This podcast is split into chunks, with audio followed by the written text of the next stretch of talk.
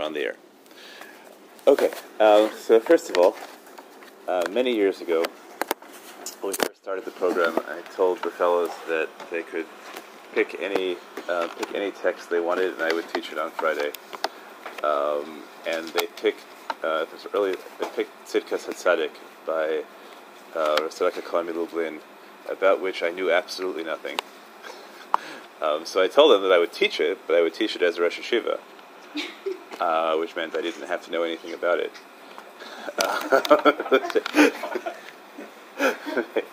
um, and um, the fun of it was that the um, it was really fun. It was really fun. At the end of the summer, I brought in uh, Dr. Alan Brill to teach the same text, and no one found any connection between what the two of us had said.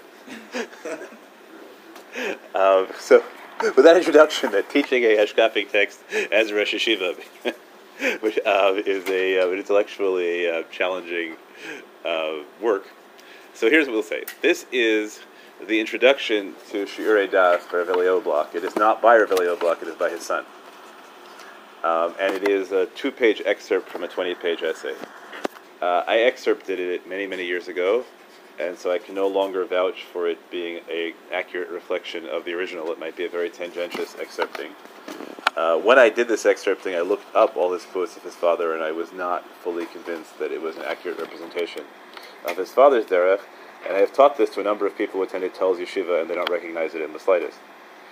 Uh, so I'm teaching the text for what it is, but I cannot tell you that this is right a historically accurate portrayal of the right of the method of the. I can't even tell you that it is an accurate intellectual portrayal of the portrayal of the method of the right, of the Rosh Yeshiva of the yeshiva. It's a text I find fascinating as is.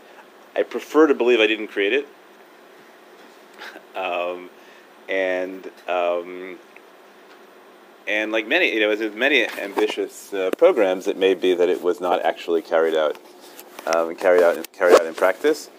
Um, as I say, one of the people I've, the people I have spoken to from Telz, it doesn't strike me. But I don't know anyone from Telz you know, from, from Telz back in the 40s and 50s.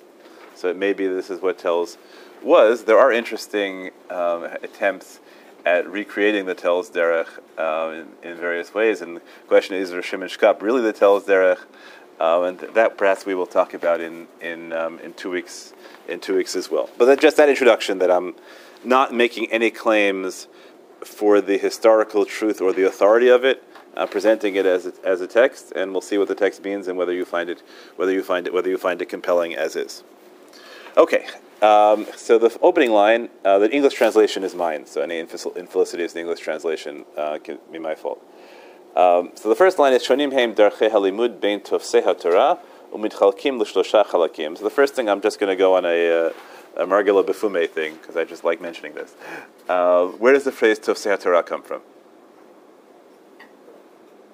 Right, Shonim Heim Darche Halimud Bein Tofsei HaTorah. Who are the Tofsei HaTorah? It has to be one of my favorite psukim. it's in uh, Yirmiyah, Yirmiyah, uh, Yirmiyah Perik Bet Pasuk Chet. Uh, it says, "HaKohanim lo amru ayeh Hashem, v'tofsei haTorah lo yidauni, v'haroim pashuvi, v'hanibiim nibu v'baal, v'acharei lo yu'ilu halachu." I think that pasuk is important um, for one historical reason and one uh, ideological slash theological reason. The historical reason is, that it's important is that there is often a claim made that the concept of rabbi, scholar, as a, uh, as a Jewish authority figure is a creation of the Second Temple period. And right, we have no we have no record anywhere in Tanakh of scholars per se, and I think it's not true because if you go through this pasuk, who are the what do you have? You have the Kohanim, those right? Those are the priests.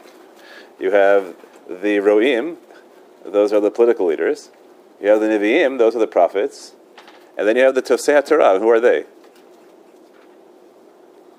Presumably they are the scholars. So I think it's a really important pasuk, yes. I think the Torah could be kind of an ironic statement about people who physically grab the Torah to evidence their kind of devout religiosity while they're... Uh, Kohanim, Tofsei Torah, Roim, Nevi'im. What are Tofsei Torah doing in there? They're all leaders. Because, because the Kohanim also and I mean. Kohanim, Roim, But Roim is also a general term that doesn't necessarily. It's not, Roim is not a title that's used to call. It's political. It's, I think Roim are political leadership. No, Maybe it could be, but that's kind of a. I mean, there's no, there's no other place where there's that, that- that's actually used as a title, right? it's not. A, I don't think it's a title. I think it's a description, Right. So Tofsei Torah could also be a description, but a leadership description. or in a deliberately ironic description of certain people. So why are they deliberately ironic? Kohanim or not? I mean, every, everyone here is everyone here is someone who has a role, right? Who has a role and is not playing that role. The Kohanim are supposed to say Hashem and they're not, and the Tofsei Torah are supposed to know me and they don't. I think I, uh, so I think Tofsei Torah are scholars, um, and so that I think is important. The second thing is. Is at the same time, you know, at the same time as you discover that there were scholars, you discover that it's possible for people to, right, to, to be great Torah scholars and not know God. It's an old critique.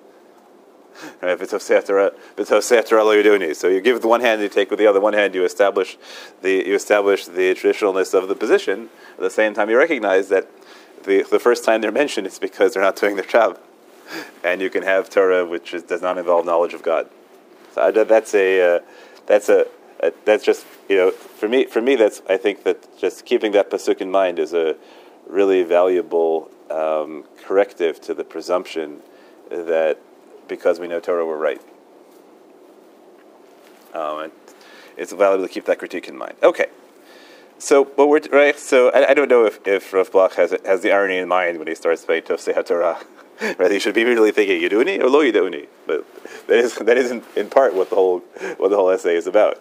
Right? Uh, what does it mean to be a right? If you're a Tofes Torah, what would it require you for to actually be Yodei Hashem? Okay, so he tells you Shanim and Derchei Limit ben Tofsei Torah. There are different methods of study among Tofsei Torah. They divide into three. Now, I think structurally, this is actually very confusing because he actually rejects all three of these and ends up with a fourth. Um, so you have to be careful because you might think the third one is the right one, but I think you'll see as we go through it that there are that really tells you there are three wrong methods. The third of which he says almost nothing about, and there's a fourth method which he thinks which which does not currently exist apparently, but which he thinks is the is the uh, is the true method. Okay, so what these three methods are called derech hapilpol, derech hahigayon hamishpati, and derech hahavana hatoranit. Um, so the first thing is we have to be aware that pilpul is a term that changes meaning over time historically. I think the academics claim that pilpul originally was a particular method of performance art where the teacher would walk in, the teacher would announce a text, the students would have to a would ask whatever questions they had about that text after preparing, and then the teacher would have to construct a coherent lecture which answered all their questions in a in a consistent narrative flow. Ideally, right, that was it was a it was a performance art piece. Um, I think there's a famous story of Israel Salanter establishing his bona fides by walking by walking into into town and doing one of, and doing one of those. Um, and we need generally to have a, a better understanding of um, the extent to which people engaged in Torah performance art. Um, this, Jeff Spitzer taught me right that the ptichta um, in midrash is probably is right is a, is a particular mode of uh, oral of oral performance art, and I'd say for myself that um, I used to really not like giving sermons because it felt to me like it was um, it was fluffy, and it wasn't the Torah I was teaching. And the first time I actually sat down and wrote one, I realized that it was a performance art piece and a rhetorical performance art piece, and all of a sudden, then it made sense to me, and actually became fun. To, uh, fun to write them and realize this is a way of teaching Torah, but it's a way of teaching Torah in a different form than the Shir.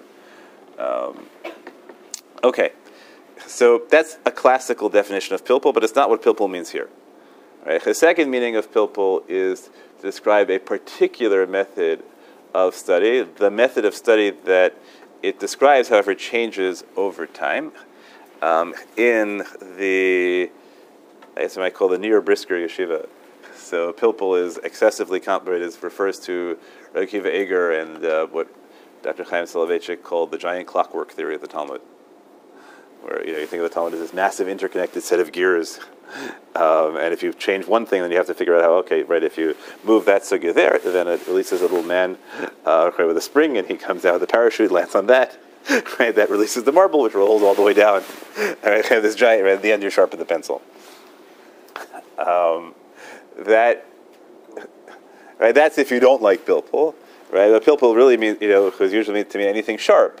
So, but that meant this incredibly intricate method of um, of um, of cheshbon talmudically. That's not what it means here either.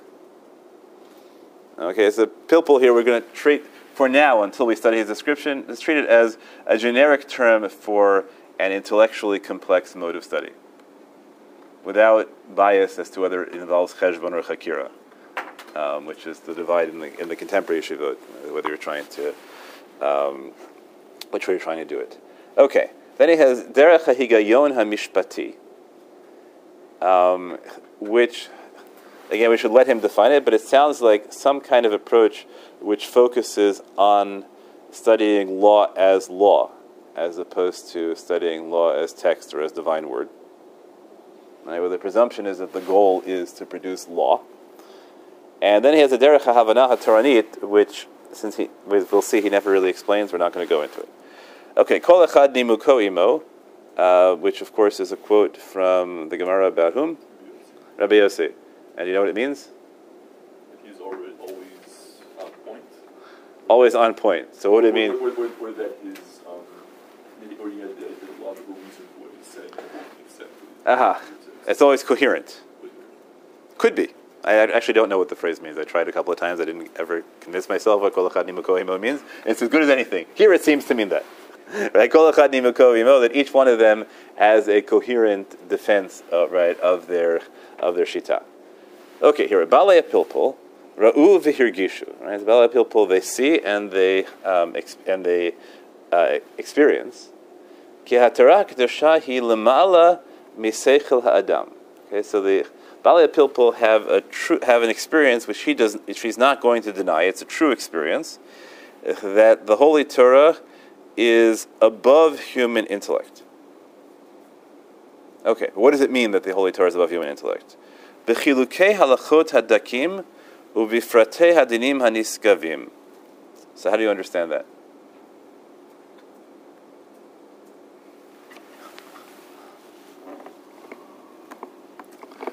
Why is it? What is the evidence that it is above human intellect? In what way is it above human intellect?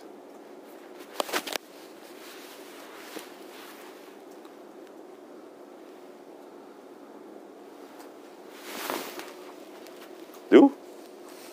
You all read the line. What did it mean to you? Yes, Elliot. I mean, I, I, didn't, I didn't see like evidence, giving evidence, but I thought he was saying that um, we don't we don't ask why, we ask how, and to figure out how, we have to look at the minutia. So I guess you could say that the, the, the fact that there are such minutia in the halacha Yeah. is that the halacha is interested in kind of figure out the mechanics, how it works, and we're not. It, but the why is lamala misechal adam. The why. Okay, so he said the why is lamala, but how do we know the why is lamala mesechel adam? Why do we ask? I wasn't sure that he was that he was evidencing it. Uh-huh. but I mean, I guess maybe maybe you could say that because we're so concerned with seemingly inconsequential minutia, that might demonstrate that what we're looking for is mechanics and not for uh, not for a why. But, uh, Demonstrate that what we are looking for. Demonstrate what we ought to look for. um, I think I think that the we ought is not in the equation. You don't think that we ought is in the equation? Within this within this within the pluralistic approach, the, the, what we ought to do. It's kind of a given that we have what we have, and we have to figure out how system. Well, okay, so I, so let's let's let's. I have a different causal sequence. Let's play this out, right? Okay.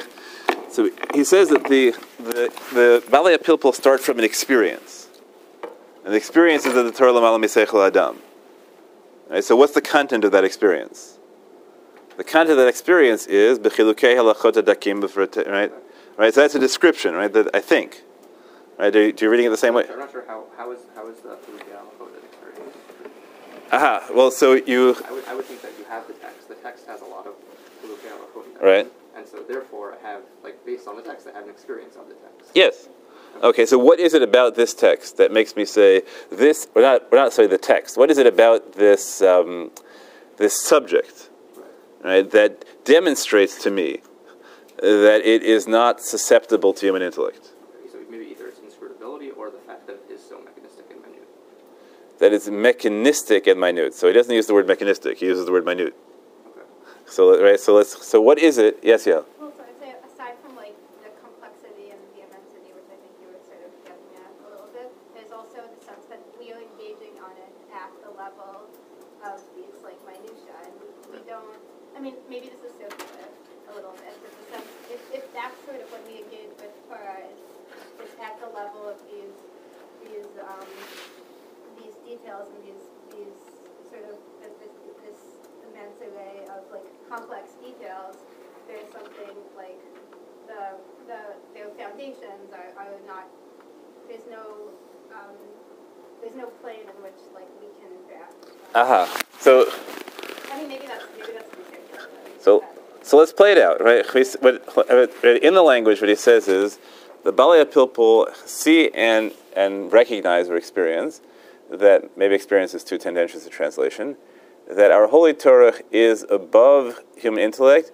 Bichaluke halachot hadakim ufratei adinim eskavim, Right? In what way is the Torah above human intellect?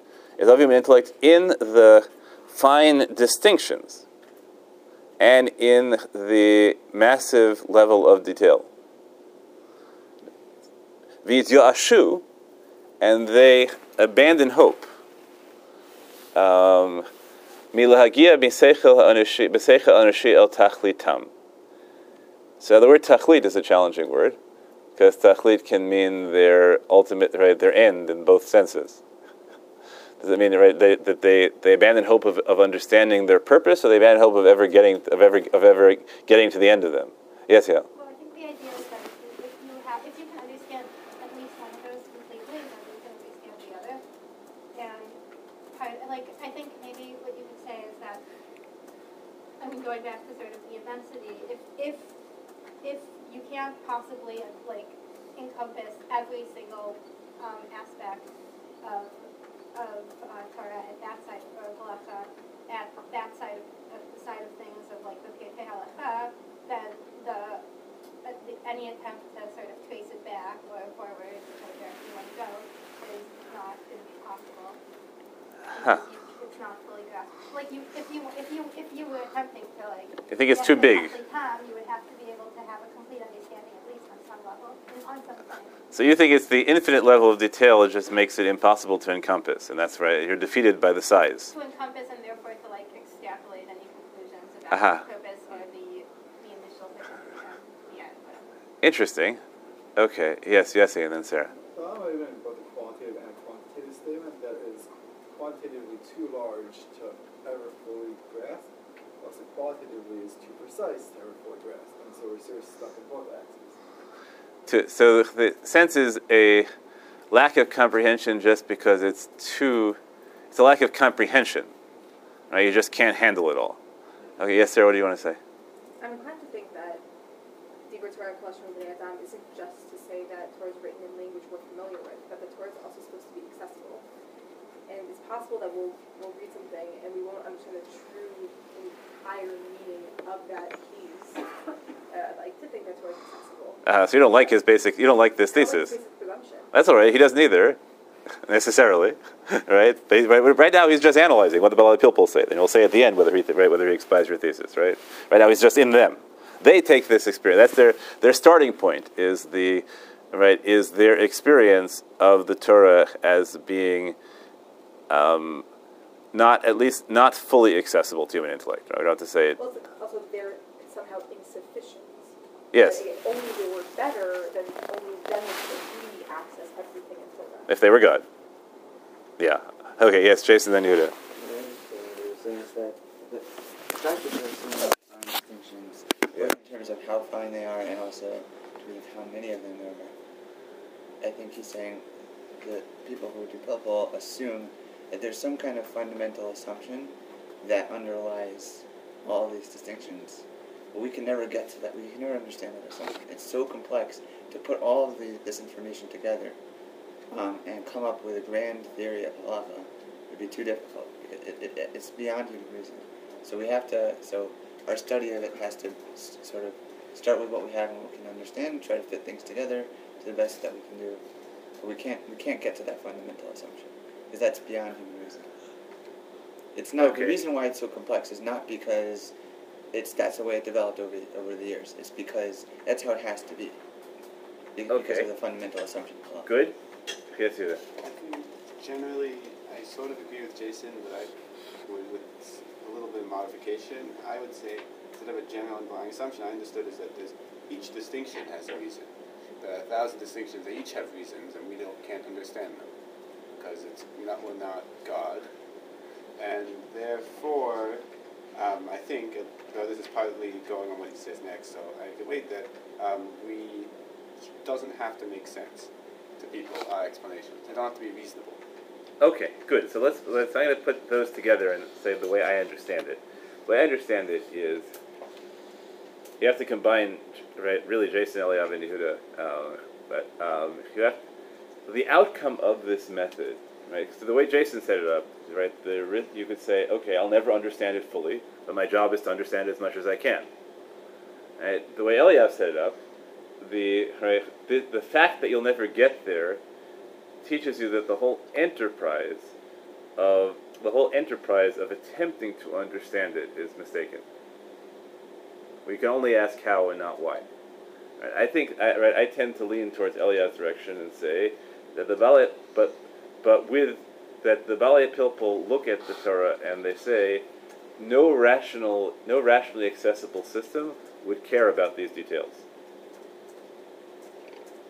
Right? The distinctions we make are so intellectually fine that if you were trying to, as if you were trying with human intellect to build a system, there is no defense for this. And they don't assume that it's that it builds up over time. Right? Jason's absolutely right. They assume that all the details are inherent in the system, and therefore the fact that the system um, cares about such details tells them that you cannot evaluate the you cannot evaluate your intellectual conclusions about the system by any rational means, by any stand, any stand, any any any standard of law. Yes. Right. Um, confused. Yeah. What are we trying to understand exactly? It's a set of laws, correct? Yes. What am I trying to understand? The laws are there. Yeah. Well, I'm trying to let's say figure out what I'm trying to figure out right, some kind of predictive principle for the law. I'm trying to figure out what, principle. what to do next. You're trying to predict. You're Yeah. trying to, in other, words, in other in some specific case in the future, what will you have to do? So Uh-huh. how do you have to act? Or what would the law be? I Whether what you, what you have to do is already makes it pragmatic. Okay. I want to, I want to, I want to reach some kind of new, sorry, some, when I'm studying it, I want to reach, I want to do something other than memorizing detail. Okay. So what? What are you trying to do? So I You're trying to could, understand what what's the principle behind the law? Like. okay, so here I, I will, I will put my cards, uh, I'll put my cards on the table. law, or- I think that the Balei Pilpul here are briskers. And I think that's right, that's in his intellectual universe, that's who, right, that's who he's responding to. Right, the Balei Pilpul are the students of Rav Chaim. And, right, and, and what he says is their presumption is that you can't treat Torah as law. Because law has, because if you treat Torah as law, then you care about purposes, right? Eliyahu is exactly right. But no law which, had, which has a rationally accessible purpose would care about either of these details or the intellectual distinctions that we make. Law cares about results. Therefore, he says, the Balei Pilpul, right, uh, the Balei Pilpul start with the premise that they can come up, that, they, that the conceptual understanding of Torah they have does not have any, does not have to be testable in terms of law. It's a, right, it's a private, right, it's a private language. And you never ask the question, why did God want to do this? Because you don't know why God wanted to do this. All you can try and do is understand what God said, right? That's the way that, right, the Rav's famous distinction, right? That we ask what and not why. Right? So I think that, I think that the, right, that Rav Bloch understands the Brisker theory well. And that's, and that's who the Balei Pilpul are, right? The Balei Pilpul are Briskers. And their premise is that you can never ask why because no, there's no conceivable why that would justify the system the way it is. Law functions in broader strokes. Why? Why should law?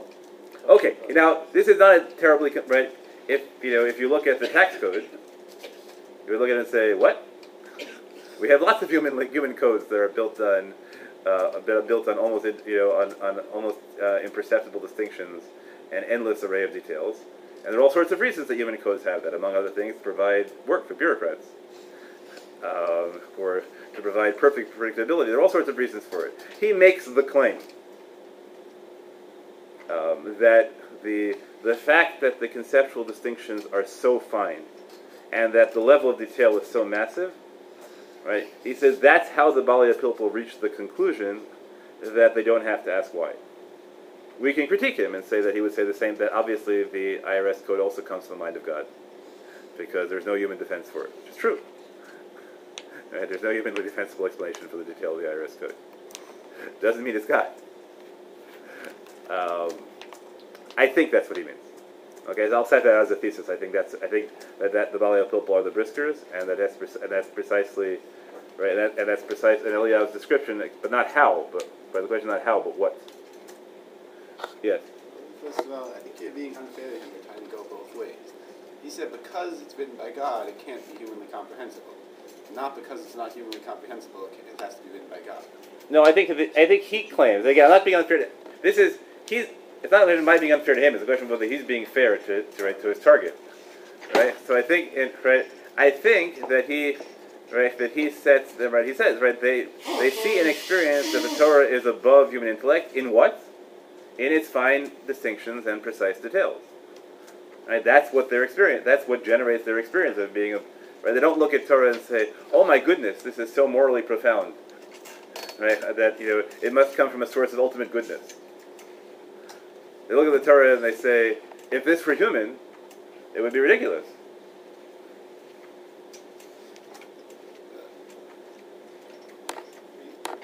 And also, just other thing is that the, are you arguing with the general principle that that you cannot humanly account for the amount of detail we have in the law? I am saying he makes this No. I'm saying are you just Do I argue? No, I'm telling you, the IRS code right is, is every bit as No, complex. because nothing to do with God and I'm saying, do you agree not with the outcome, but with the premise that there is no humanly human possible reason for having this complex of law? Me personally, law. I don't know if I need. I don't know. If, I don't. You know, I think that you have to talk about why law is detailed. I mean, last time we basically came to that conclusion. That for the details of law, there's no. So I think the Rambam reaches the conclusion that sometimes the law just has to be detailed, and it doesn't matter which way. Right. Right, that's one answer, right? Right, that's really the answer in the IRS code, right? Is that it just needs an answer. It doesn't matter which one it is. You don't need to defend why it came out this way. It's just people need to know if they do this, will they get a deduction or not, or will they get prosecuted? So you write the law, right? Berachel bitchak tana, right? Um, right? Which is always a fun phrase, right? Because berachel bitchak tana is how we learn it. You have to be precise, but it doesn't work. You know, you know, it ends up getting lay anyway. I always enjoyed that phrase. um, but um, in fact, the person who said it to me wasn't quite telling me the truth when he said it. so I always had a particular particular uh, recognition in my mind because it was being said to me when somebody claimed we did this in great detail and actually hadn't at all. uh, yes. But I feel I feel like it's not a very accurate description. Be- Because like at least based on I'm just basing myself on halakha, yeah.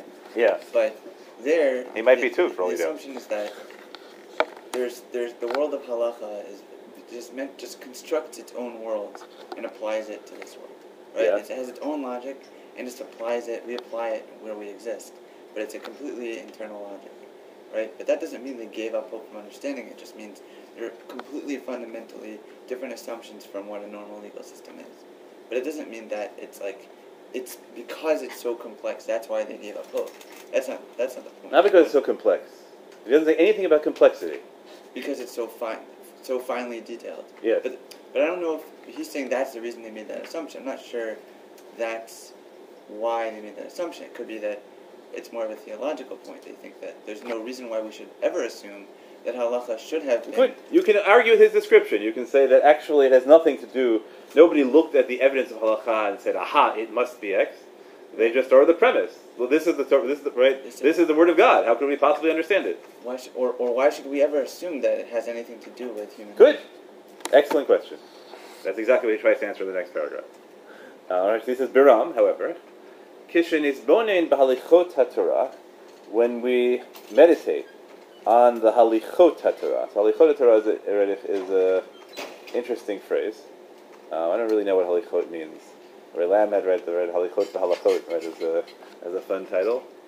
Um, So I don't know. What would you? Right, I think I translated it as pathways or something like that, right? But that usually people translate it as nesivos.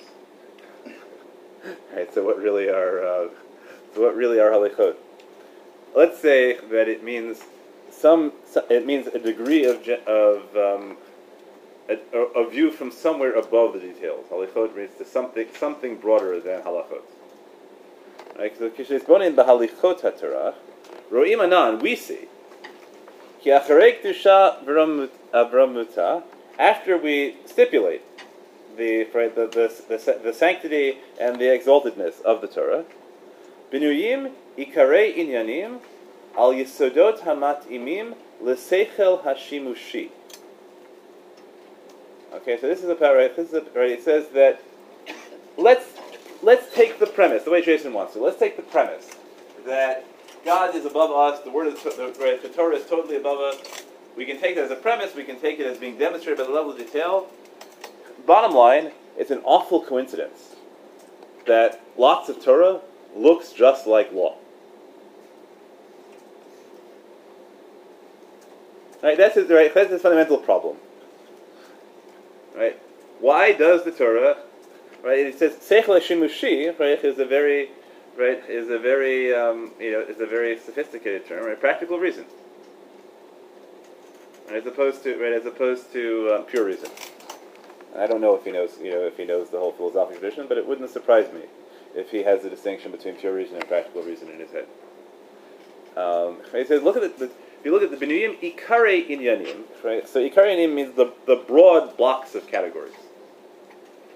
Right? So you have a category of nazikin. Nazikin is a category that a practical human being would construct for their society.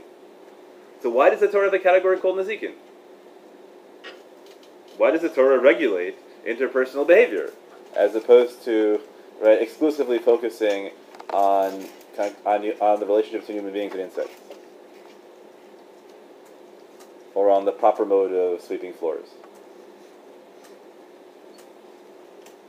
Right? What it tells you, but right, it says if you looked at Torah and you didn't focus on the detail, right? That's why it's important. This right, he says the Balei Pilpul look at the details, and they say if you look at the details, the details don't fit into rational categories. Therefore, the whole system has to be understood, right, in categories that are not that do not conform to what we normally call human intellect. But he says, why would you just look at the details? Get away from the microscope. Look at it, right? Look at it. Look, look at it. Look at it um, with standard human vision, and you see it's a system that, on its broad categories, it basically has everything you would expect of a legal system. It has. right, It relates to practical reason. Likochot nefesh adam. It relates to it relates to psychology, right? To human potential. It relates to tzarchei tikkun ha'olam. It relate right. It sets up ca- rules for social stability.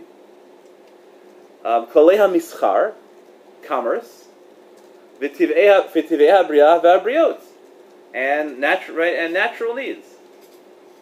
V'iyashar shelo tatim gam lahem. So he says. So therefore, he says, you can't say that right. You can't understand Torah properly in a way where the results of Torah will not correspond to each of all these categories. Right? So that's a very sharp claim.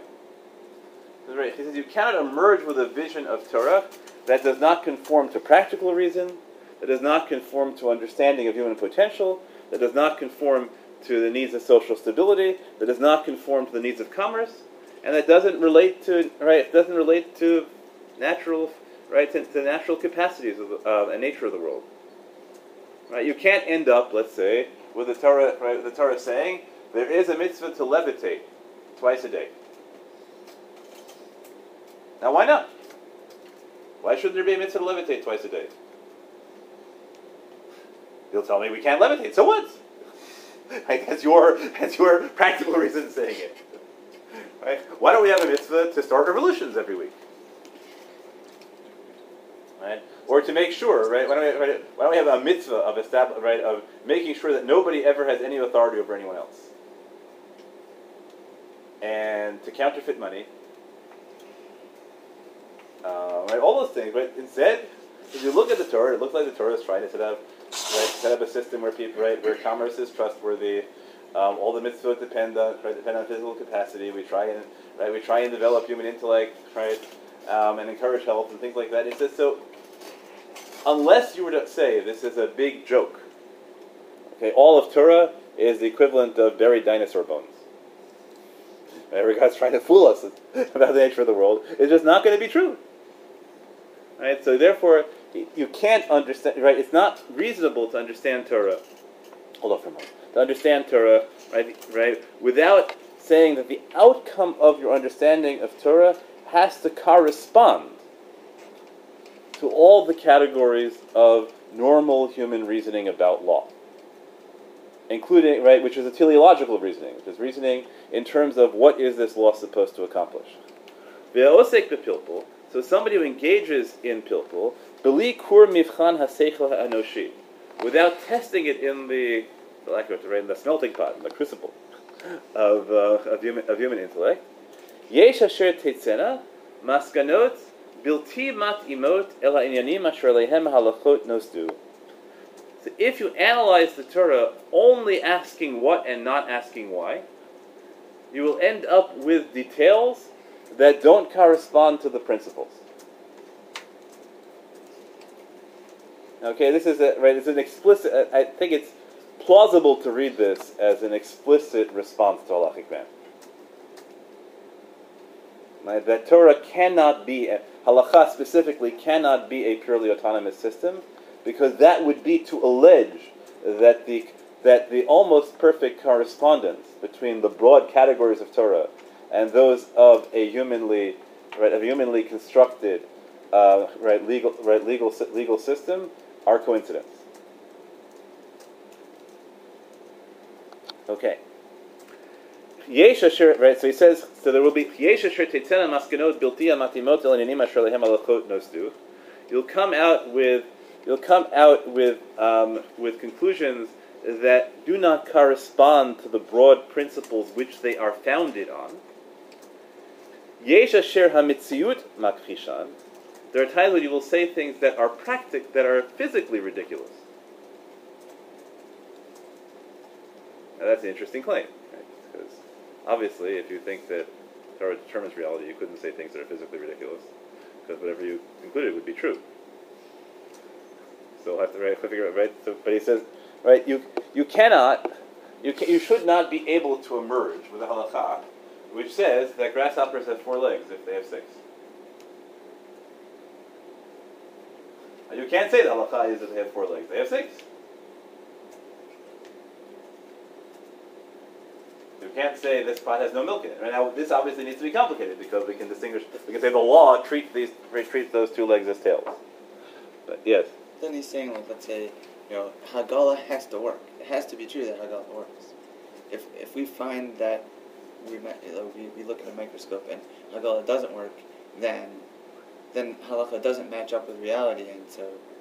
Well, so now it might be that we have to redefine what the purpose of Hagala is.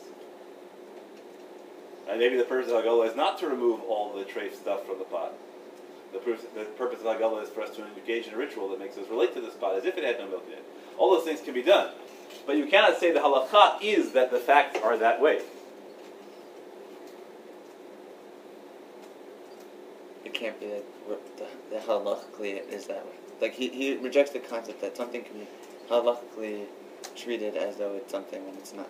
As though is fine. But then we have to explain why does the law cho- why does the law choose to claim that something is true which is not. So he's bothered by the idea that halach, that we could treat something as halachically some way uh, without without a reason for doing it. Yeah.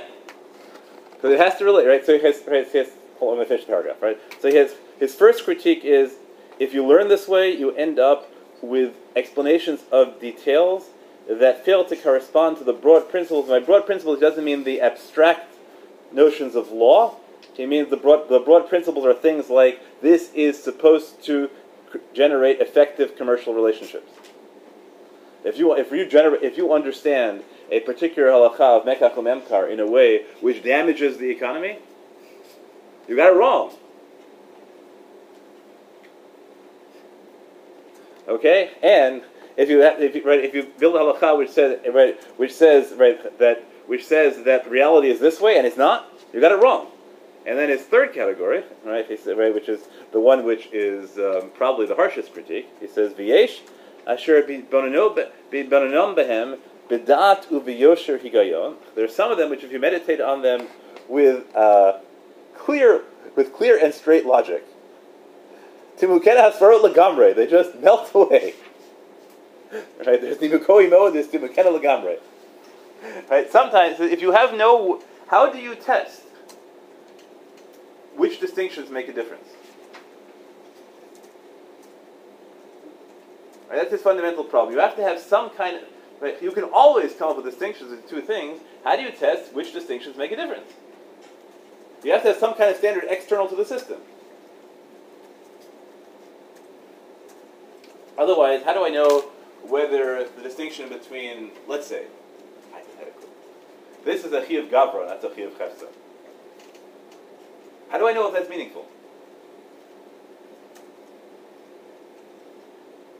How do I know if the category of chi of chefza is, is it all a coherent category? What does that mean? Objects don't have obligations. Right? Is it an obligation on the garment or is it an obligation on the person? What does that mean? Now, maybe it is defensible, but how do I know? If you just tell me that this is an autonomous, this is an autonomous system, right? Maybe it's not an obligation of the government at all. Maybe it's an obligation of the corners. Maybe it's an obligation of the threads.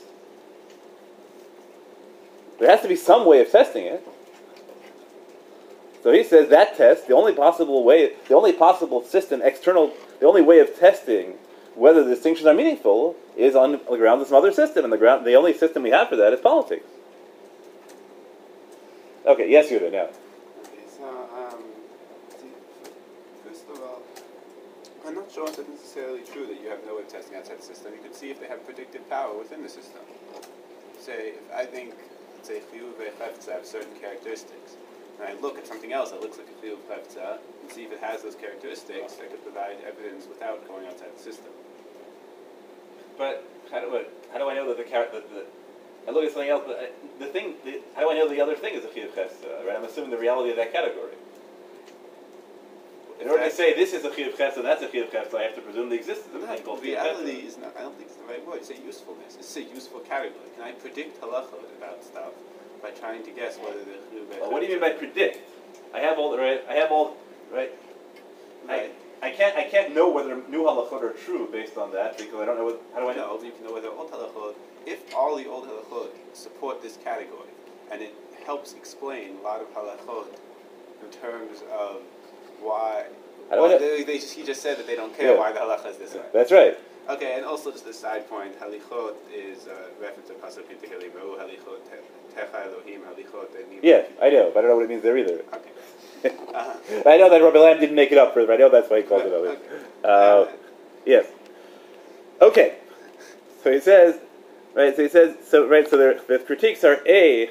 They, you end up with explanations of the halacha that don't correspond to categor- the categories of law that they seem to be a part of, that they're founded on, right? B, you come up with claims about reality that are that right that are that are absurd, and C, you end up come with intellect. You have no way of testing intellectual distinction. And sometimes you look at this distinction, you say, "What?"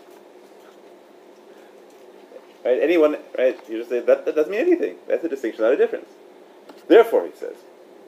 Right? He says in this system, he says EF. Now, he, then he has a, a fourth claim, which is a uh, which is a really interesting claim. He says zulatzot.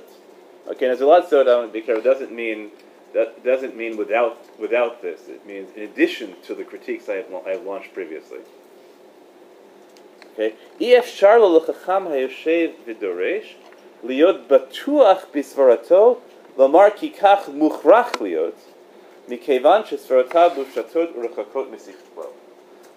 This is a really interesting claim.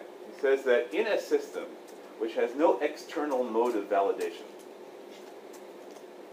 but the only right, apparently right, in the system um, attributed to halachic man, which is wholly autonomous. So how do you ever know whether you got it right? Okay, this is a general epistemological, right? The epistemological crisis, right? Every right? Every system can only be validated, right? Can only be validated by um, by something by something outside itself. So if you tell me that this is a system that this is a system where I have no nothing about my human experience enables me to tell whether I did it well or not. How do you? So you'll never know whether you got it right or not. Yes. What do you mean get it right? I don't understand what. It, you, you have Yeah. a system, you constructed it, right? Yeah. Are you trying to see how well it fits with, you know, it's how well it, um, the society will work according to No, the no. system? Not for him, right? That you're right, he's talking to the Bali of Pilpul, right? You're giving a Pilpul shiur. How do you know that you're right? Right in terms of what? That you got that you accurately you accurately described the mind of God. Who knows if, if any other way will accurately describe Okay, good. God. That's very that's fine. He he makes the claim that it should be a flaw, and he finds it personally. It's a flaw in the system if you can't come out confident.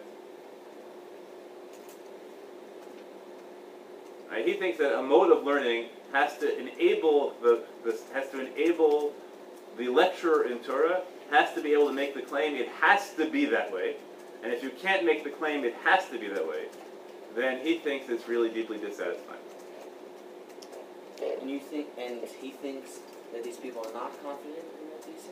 Yes, he thinks that the ultimate end, I guess, of the system is a shiur in which you I have mean, lots of possibilities. bias. He's trying to say what other people are confident in? Yeah, that's his claim. It's So all why don't you just ask the people if they're confident or not? well, they why why do I have to hear what he says about other people are confident? Well, if they were confident, he, would he would he would claim that they were falsely confident. They're just ignoring the epistemological problem. But that, then that's his bias. Now, it's Yeah. he's trying to fit things according to what he wants. Inachinami. Okay. Inachinami. They're right. Inachinami. Right. So I don't have to listen to him because I have my own bias. That's true. Okay. Right. You can say, "Heck, I am confident. I don't care if you tell me I should." I'm saying that it's a, it's a, it's a very tenuous. It's based on some very tenuous assumptions. so it is. Okay. So, so why, why does he it. think that this is a good claim?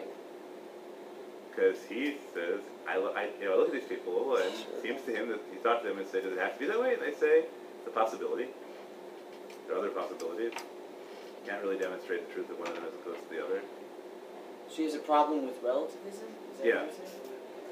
I call it lumdish, lumdish, he has a problem with lumdish relativism. Don't have to like it. Okay, yes, Yaakov. Don't we admit that there's like a natural pluralism of understandings in halacha? Don't we say "Elu v'elu divrei Elohim"? No, we say that. So that's an interesting question as to how he deals with multiplicity. Does that mean everything has to, that nothing is certain? Or does it mean that certain things are subject to multiple truth? I don't know. You're right, there are critiques you can launch against that, right? The, you can say the whole notion of truth is right, the whole notion of certainty is ridiculous because there are seven, right? The most you can say is that it's compelling that this is a possibility. Right? Compelling that this is the way is, right, is way too, way too arrogant to claim when we, right? Because really each neshama has its own way. Right? There are lots of ways which you could critique this. Um, yeah. Okay, yes. Um, I think just to, in defense of his claim, Yeah. the fact that the Rav would sometimes come in the next day and say, "Sure, yesterday I was stupid," it was a pretty, it's a pretty good indicator that he wasn't all that confident. Even if he was confident yesterday, he changes his mind an awful lot. Could be. That, that could be what he means by saying it's not muchlach liot, is that they do sit about it, they think we b'yushav adat, they realize, no, I was wrong yesterday. And it happens very frequently. Could be, although I don't know if that happens, in- that, that stops happening. I think we might argue that's a personality type as opposed to a methodology. And It- the other is that you were saying if you have nothing in human experience, Yeah. I think some of these people would say you're not understanding your human experience, right? If it doesn't conform to halacha. Oh, I guess you could try that. But, let, you know, I, let's, let's take his analogy. The Shach basically did say that. It was learned yesterday. Um, we'll get well, that's, that's why we're teaching it. Let, let's try to take an analogy. Let's suppose that um, we're having a discussion about uh, about football, and um, right, and I have a right, and I make the claim that the um, I make the claim that offensive tackles are eligible receivers and you make the claim that they're not. Now, unless we're having a conversation about football, or we have to have something called football that we're having a conversation about. If that appeared in the Torah, how would you evaluate it? Like, what would it? Right, right, what would the what are the right? What are the? How would you know? Well, Right. saying that the Torah said it. We know there must be something called eligible to see. Right, we'll have all sorts of fun, right, all sorts of fun hypotheses about what constitutes an eligible, right? But ultimately, right, you know, we're going to test it on the grounds of whether that makes the game work. Oh, how can you know? Right? How you, any claim you make about the nature of football players and what constitutes right? What constitutes a valid football? Uh, You have to have some way of testing it. Otherwise, how could you ever know? Unless you think the system is so well set up that it's a game that you can play, right? That it gives you enough rules that you can play the game right. Right? That's the counterclaim is that sometimes without any experience at all, you can right, you can just I just give you a set of rules and it's a um, right. We can play logic properly without experience, perhaps. So just like we can play logic without experience, so maybe we can play halacha without experience also. Rambam might claim that because uh, those that you need, and Maybe. Let's. Yes, Patrick. Um, it's, it's one way. It's one way to understand this that he's saying because they believe that Torah is so un- incomprehensible, the halacha they develop is equally incomprehensible, and like there's just no like it's all is pointless and like Yeah, and therefore he thinks they can never know it's true because there is no method of determining it's true. so he's, so he's assuming that the Torah is comprehensible and we could easily set up a system where it all makes Well, he's sense. not. He's he's saying that. well, if he's accusing them of. But like, if he's accusing them of what he's accusing them, then he must believe that there is. Well, we'll have to see what his, whether he has a solution to it. Sometimes you accuse people of things and you say, but guess what? I don't have anything better.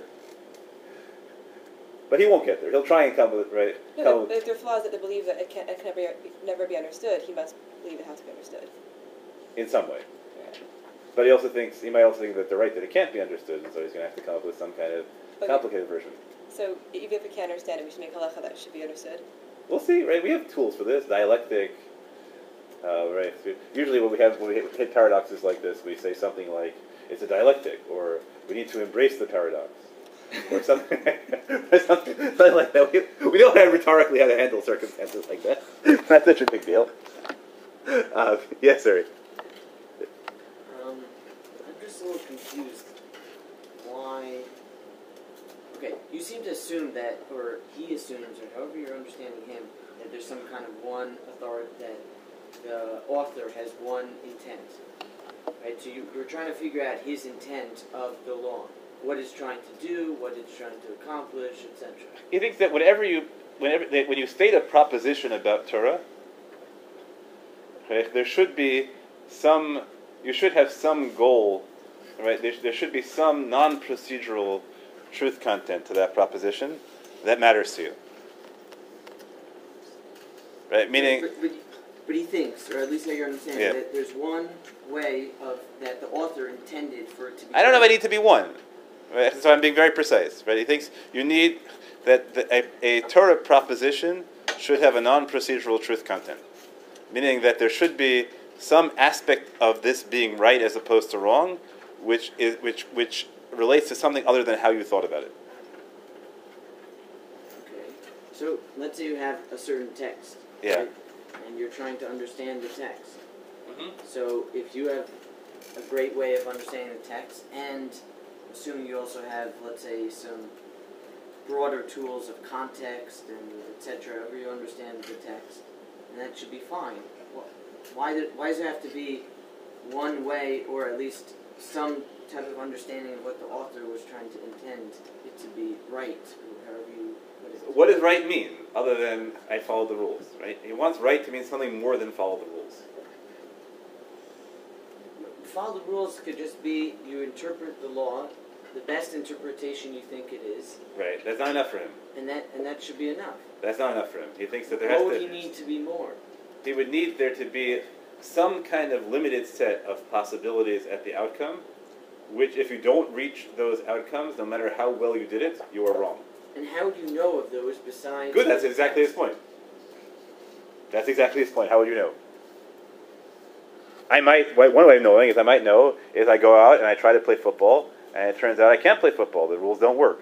That would be a way of knowing. because guess what? You can't make footballs out of cement. Or how it doesn't work. So, so you're saying that there may be some empirical problems. In other words, you go out and you see the reality doesn't correspond. Yeah, What about if there are you know, logical problems? What happens if you see that it just doesn't make sense? That well, that wouldn't work. that some things right. Okay, so it seems to be you have sort, sort of some outside tools. But the truth is, it wouldn't matter. It would be a logical problem. As in something, according to one explanation, you have something that doesn't logically follow from another thing. Okay, let's. I'm going to take Jason's question, then I'll do my star routine. Yes. But he's, I mean, ac- according to what you're saying, so, so he wants, he thinks that we should know from somewhere that there's goals of halacha. There's a supposed, there's a, an ideal society we're supposed to create. He, all and, he and says halacha is. is supposed to is supposed to get us to that point. Well, so if let's take it. All he ma- well, that, that's in this sentence. All he says is that he thinks the experience of Torah, right, to be the proper experience of Torah, has to be accompanied by some mode of validation that you got the Torah right, and that mode of validation has to be more than I more than I followed the, the rules of thinking. Right, there has to be some mode of saying that the result by itself is testable. But you could have multiple models that all fit the the halachic system internally, Mm-hmm. right? And so that's that's what that's what um, Pilpul. It sounds like he's describing. That's what Pilpul is. That's certainly what the at least my understanding of of Brisker Brisker method is like. There could be multiple models Yes. of how you understand the same group of halachos, Yes. and there isn't a way to know which one is correct. But if it works, that that That's right. He thinks that's true. not satisfying. Because it because it doesn't get to some kind of outside outcome that he wants to happen. Because you can't know which of them is true. But according to him, though, because the, the assumption of, of the Brisker method is that is that whatever halacha is, is doing, whatever this combination of halachas does, that's what reality should be. And he's assuming, no, no, no, reality should be something else, and halacha has to match that. Yes. If halacha doesn't match that, halacha is wrong. Yes. And the Brisker method says, no, halacha is right, reality is wrong. This is a polemic. I'm not pretending it's a polemic. This, this is a polemic. Right? Here he is. Right? He's part of the losing side, frankly. Right? Not he didn't lose as badly as the, as the you know as the the Levush right, the Mordechai did. Right? No, right. In the late 20th century, there were two right. There were two great lamdanim. Um, right? There was Reb Chaim Soloveitchik and there was Moshe Mordechai Epstein. And they were the two big. They, they headed the two big issues. This is what historians tell me, right? They headed the two big yeshivot, and one of them produced teachers who just right who totally controlled the world, the yeshiva world, and one of them had no students who became Rosh Yeshiva. And then, right, right. So, Rebbe- so he just lost, right? Nobody reads the Levush Mordechai anymore. Um, right, and among the and then Chaim Soloveitchik had Talmidim. Like, Is the Pirish on? No, no, that's the Levush. That's uh, that's Mordechai Yafi. That's the 16th century. Levush Mordechai is a late is a late 19th century figure. He's a contemporary, and he had some big yeshiva, and he's right. He's one of the great lamdanim of the age, but he loses. He loses. You know, in the same way, right? You know, let's say in yeshi- in the world of yeshiva university, so there was a point when nobody could do cheshbon except for Rabbi Shulman. Rabbi Shulman ended up, you know, having a chavruta with me in, in Shev Shmaatsa because at least in high school I had learned that way. What do you mean by cheshbon? The whole way we have to keep lots of texts in mind, and you have to think about them not in terms of what they are doing conceptually, but but you know, but if you sit, but in terms of the way they make positions depend on each other. Look, that's Rabbi Yehuda, that's Rabbi Yehuda. So right, so you can't, so those two positions, right? So you can't hold this and hold that at the same time, and if, right, and this is the Havamina there, and that's the Maskana there, right? And you have to write that those right, that right? So that just, that whole method at one point in yeshiva just lost. No one knew how to do it anymore. And I, after three years in yeshiva, I couldn't do it anymore. Um, and that's why I was happy that I, I came here to learn Torah Shulman in the, in the summer, and he started giving shiur, and I realized, oh my goodness, I can't follow that kind of shiur anymore. I totally lost the ability. I don't think anybody in YU could follow him at that point. Um, now I understand he has to meet him again. Uh, right then he was the bochim. Um, so I think right, so those methods happened. So Telz was a particular method, right? Or Bluckhat had his own method, and he was largely losing. Right, the Soloveitchiks were winning. Um, Seems like they're dominating. yeah, yeah. This is, uh, but I'm, you know, I always love quoting uh, Whit- Whitaker Chambers uh, describing national when when Buckley Final National Review, So I think Whitaker, I think Whitaker Chambers told Buckley they were on the losing side of history. So I think Buckley wrote on the first issue of National Review. National Review stands athwart history, shouting, "Stop!" He assumed they were going to lose, and communism was going to win. And there was no, right? But it was worth fighting. So, um, somebody has to make him a call. He knows full well, right, that the Balei Pilpul are winning. Okay. L'chein, he says. Af ki derech zu ne'ima u'malei achayim. This is a very pleasant and life, right, and lively path. Students like it. It's fun. we enjoy it. We might even get a spiritual high out of it. Nonetheless, he says, "B'chol zot yagia adam al yada la'amita shel Torah." Amita shel Torah. I think Amita shel Torah means something, and it doesn't mean that. Now you might say, "What do you mean shel Torah means?" Torah is an autonomous, self-validating system, and so why should you engage in this? Right? He doesn't like that. All right. I really didn't make this up. it really was written by Rosh Yeshiva in the 20th century. um, a really from dude. uh, okay. Now we get to Ba'alei HaHigayon Mishpati. They chose the opposite approach. Now here I really don't know who he's attacking, because it sounds like he's attacking Mishpati free academics. I don't know how he knew any Mishpati free academics. I don't know who they were. So I'm really not at all sure, I have to say. I'm pretty sure the Balei Pilpul are the Briskers. I'm really not at all sure who the Balei Agion and Mishpati are. We'll just look at the description. Okay, mechelke haTorah. They have succeeded in, um, in, in successfully um, decoding or interpreting many, right, many of the sections of Torah.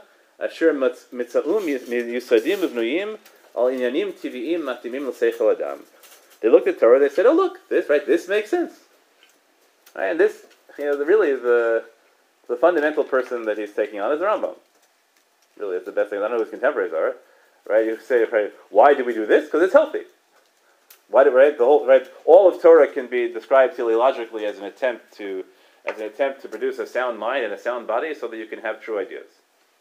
So the, the exact opposite of Balei Pilpul, like everything makes sense. It's all, Everything has to make sense. It's all clear. Right? And they start off on the presumption that everything is comprehensible. And, and it looks, he said, look, lots of Torah works that way. If you look at, right, if you look at this halakha, look, right, they sound, this halakha, right, they all seem to be built on inyanim tivi'im, on natural matters. Right? There is such a thing as teva, and that correspond to human intellect. The kochot nafsho, to human potential, u'letikun chayeh and to social order. So what's wrong with this? Ulam. Misha ta'am etz ha'chayim. V'zacha lahargisha kedushat ha'torah va'arevuta. Somebody who has already tasted from the tree of life and has merited experiencing the holiness and sweetness of Torah.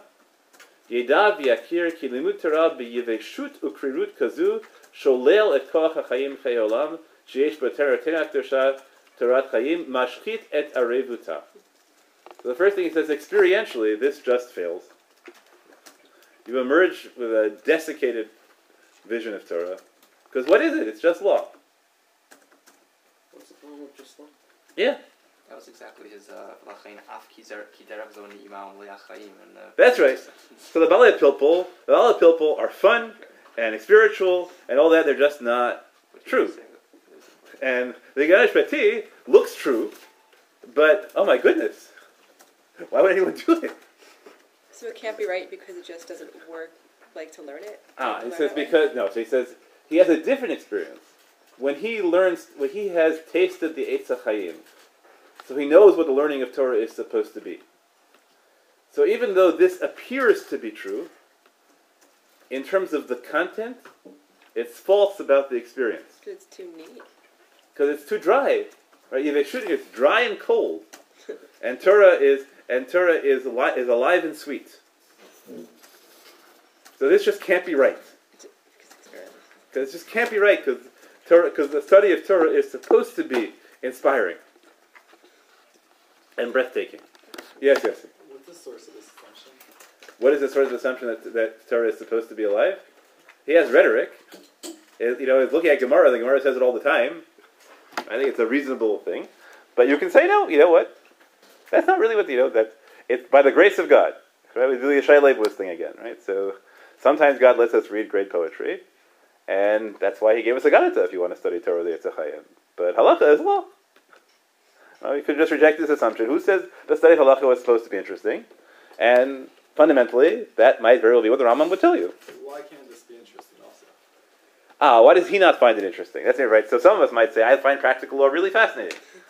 right? Just like you're certain, right? Tori's certain, and you're right. And you love law. He can't, he doesn't find either of these possible. He doesn't think that a brisker can be certain. He doesn't think that a lawyer can be Your on board. experience is wrong. We can deny each, right? I, as, right? You can deny each of those things, or you can say, as I think you can take. I think the Ramal Shitaso would say, who said, right? The study of halacha is not interesting. But who's right? Because that's but you're not, it's not supposed to be. Philosophy is supposed to be interesting. And this is still the challenge we have in most day schools. The halacha, as taught, right? No one has yet found a way of making halacha interesting. right? Lumdus is interesting, but halacha is not. Now, I think, you know, say my own experience, I didn't find halacha interesting until I was in my late twenties. You know, when um, you know, Chata Ayadim Eskirayom, um, lots of lots, lots of Chatayim. I can remember about um, about uh, the um, shall we say lack of devotion I had to the Mishnah Berurah requirements in the, in the, in the yeshiva program, um, which was I took with roughly there was a there was a it, when I took intro to um, to the ancient Near East with Professor Eichler. He told us up front that this was the, the, first day. He said two things, one of which was true, one of which was not. He said, "I'm a boring man, and this is a boring class." He's a very interesting man. It was a boring class, and because it was it, it was structured as a series of readings, and at the end, because we wouldn't do the encyclopedic readings, he gave us quizzes every period, and the quizzes were, were lists of names, and you have to figure out which didn't belong. and the correct answer was these are North Hurrian gods and these are South Hurrian gods, and things like that. I would write the answers like these have had minor league baseball teams named after them, and these have not, and they're going to prove me wrong. Mr. Brew is sort of like that. so I got older, I realized, you know, when I got asked Shiloh's, all of a sudden I realized this was that this was really important and valuable and fun. But reading Mishnah Berurah never did it for me. Um, it's a, I read Kitzur Shulchan Aruch as, seventh grade and couldn't pick it up again until five years ago. Uh, and then five years ago, I started reading. I said, "Wow, this is a fascinating book. Really, it's a fascinating book." Um, but I read. I spent Pesach just reading through, uh, reading through Kitzur Shulchan Aruch as far as I could. It was fascinating, but as a seventh grader, it looked dull. It was dull. Um, so he thinks that that law that that's boring, and you don't have to agree. Right? You could be, you know, the policy wonk. Right? I am a policy wonk, so I don't, you know, right now, so I don't, I don't find it, uh, I don't find it compelling at all. This is his claim. Okay, but then he says, okay, he realizes that you're not going to be so happy with his claim that that can't be true because my experience doesn't conform to it. So he says, Gam elu halachot. Sorry, line. He says, Ela shebemet You know what? There are areas of halacha that don't match it. Right? Not everything in halacha is perfectly explicable in sociological terms. Right? Now, I don't know if he's entirely right because it might be, and we'll have perhaps, uh, Professor Sosis when he comes in and talk to us talk about that. Maybe everything in Torah is anthropologically explicable. Right? If we look at the way the religious impulse is played out in human societies everywhere, maybe there's really nothing in Torah that doesn't have some kind of analog um, in terms of a general theory. But he makes this claim that there are certain areas of Torah that do not seem to him to be um, right to be explicable via um, right via the analysis by, via legal an- analysis. And he says, Even those those areas of halacha that correspond greatly to practical reason. Mikol makom imratnit amek bifratehem v'chilukei dinihem nireh ki b'shorasham lo nikvu al pi hanyanim hapshutim ba'olamenu ki im gvohim v'chokim v'niflaim hem me'od. Okay, right, he says right. He says that it's if you look at Torah, you see that again the details don't correspond to those principles. Now, this could be a circular argument because it could be that the reason for that is that the briskers got hold of halacha somewhere in the middle. And that's why the details don't match because it was interpreted incorrectly. And if, they, if people only had consistently interpreted halacha that way, then it would make sense. But he assumes, right, taking the body of halacha as he have it, as he has it as a given, he says, you know what? If you look in details, you discover that look, there are aspects of halacha that don't actually encourage commerce. There are aspects of halacha that don't actually encourage social order, even though they seem to be in the areas which are supposed to encourage social order. And there are areas that don't seem to right to nat- to naturally encourage uh, to naturally generate psychological um, fulfillment, things like that. So it's not really a, a sufficient defense. Um, right. Uh, now he quotes his father. Shenit not right. if the Torah were intended as practical law. The purpose of Torah was just to tell people how to behave. Lo hayu kvim dineha pratea v'nyana al chilukim kol kach dakim v'ramim. And we wouldn't have all this, have everything be so so profound and right so profound and fine. Okay, so his father makes it actually interesting, different critique, which he assimilates as. Father critique is law is not supposed to require so much intellectual effort. Practical law is supposed to be easily comprehensible. But our system is wildly complex. So it can't be that, that the purpose of this legal system is law, because if the purpose of it were law, then it would be right, it would be painted in much broader strokes. It's not quite the same argument that he made earlier, but he uses it for that purpose. ולכן, אם נבוא להבין את התורה רק על פי ההיגיון האנושי, יטעו ויגלו בפנים שלו כהלכה, כי לא מחשבות אדם מחשבות השם. Okay, so he says that doesn't work either because the truth of Torah is right is not reductionist. You can't say that Torah fun- that Torah is just a better version of the same system as, that a human being could have come up with. Right? Torah Torah seems to be constructed in a way which right where the deta- where there are broad principles that generally correspond to categories of law, but the details don't seem to specifically be generated by those principles. So we have a paradox. And here's a paradox on the one that he's not willing to deny that the Torah looks like a, a, a, human legal system, and the correspondence to the categories of purpose, the teleological categories into which we would put any other legal system, can't be coincidence. And yet he's not willing to evaluate the details in terms of those categories. The, the, the details have their own legitimacy, and they don't always match. So there has to be some purpose beyond those categories. Yes. I don't understand. Is he only talking about Nezikin? Like what? I don't understand. Everything.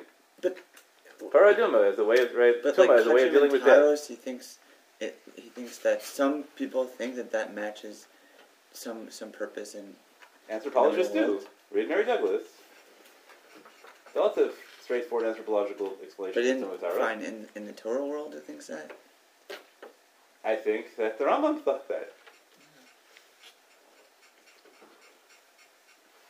Right? This what this law this, was, this was part of his criticism of the Briskers. Also, was was was what he's now using to accuse. he thinks that they both have a point. He's setting a, he's setting up poles. These people focus on details and they ignore the categories, so they can't be right. These people focus on categories and they ignore the details, so they can't be right. It's like most of halacha almost doesn't have anything to do with He doesn't. Why? I get it. daily life. Depends on your. What do you mean daily life? What what area of halacha does not correspond to an area that you would have that you would find in any other religio legal system? You know, religion. Okay, but not a lot of religious systems are not necessarily logical. They're not divine either. They they, they, they match certain human poten right? Say, well, bring Dr. Sosis talk about this. There seems to be some kind of universal human reaction to trans, Like, trans, transcendence. like Molech, like like Molech doesn't not for the purpose of creating social order. Like Mo, like whatever religion did Molech, they did that because Right, religion Somebody- somebody didn't Moloch is a way of supplement of supple, uh, right is a way of sublimating the human power, uh, the human power for violence, capacity for violence. Also, it's right. We do it through animal sacrifice. Right? But if you say the purpose of animal sacrifice is to sublimate the human potential for violence, now we have a, an explanation of halakha that conforms to the kochot nefesh adam.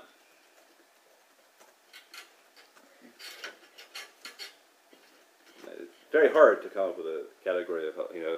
We talk about clothing, right? Well, so we have all sorts of anthropological categories about the importance of clothing and how ritual, right? How right? Not so much, right? Then we get into the Kantian problem, right? That, that human beings always perceive order. And Torah's been around a long time, so it'd be really unlikely that there have been hundreds of practical explanations of everything in Torah by now. There are people who like, who really like it. I have students; it always astonishes me. But I have students every year who really say, like, one of, that they were really, really moved by the Ramos Tamei mitzvot, and it makes so much sense for them to not eat pork because once upon a time, pork gave you trichinosis. And they say, what? Why does it make sense for you to eat pork, not eat pork now? Because 500 years ago you believed that pork gave you trichinosis, right? Or 1,000 years ago. But they say, yes, that makes a lot of sense. Now the system, now the system works for me. I, I generally find them wholly incomprehensible. But, you know, but I am aware that, that I have students like that. Lots of students like that. Um, okay. So now he says, "Vaderech hashlishit mafsheret bin shtei hadrachim hakodmot, alo yishvil kach nishara ktuah hatzadim." I. Don't remember saying anything useful about the third. The third category tries to meld them together, and it ends up just being amputated. amputated. You get the worst of both worlds. Right. So don't try the compromise. Okay, compromise. Right. Compromise doesn't work at all. Okay. And we just have to take his word for that. That's what he says.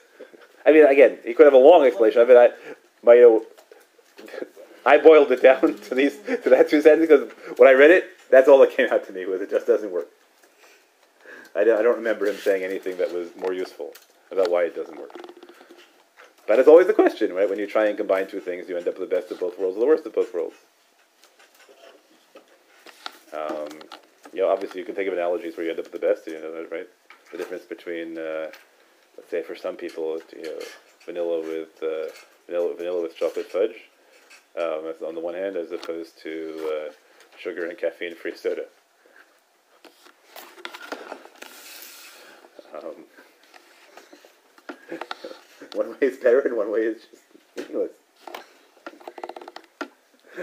Um, all right. Okay. נמצא ששלוש הדרכים האלה שלוש הדרכים לא תאפשרנה להגיע למיטתה של תורה. So it turns out that all three methods fail.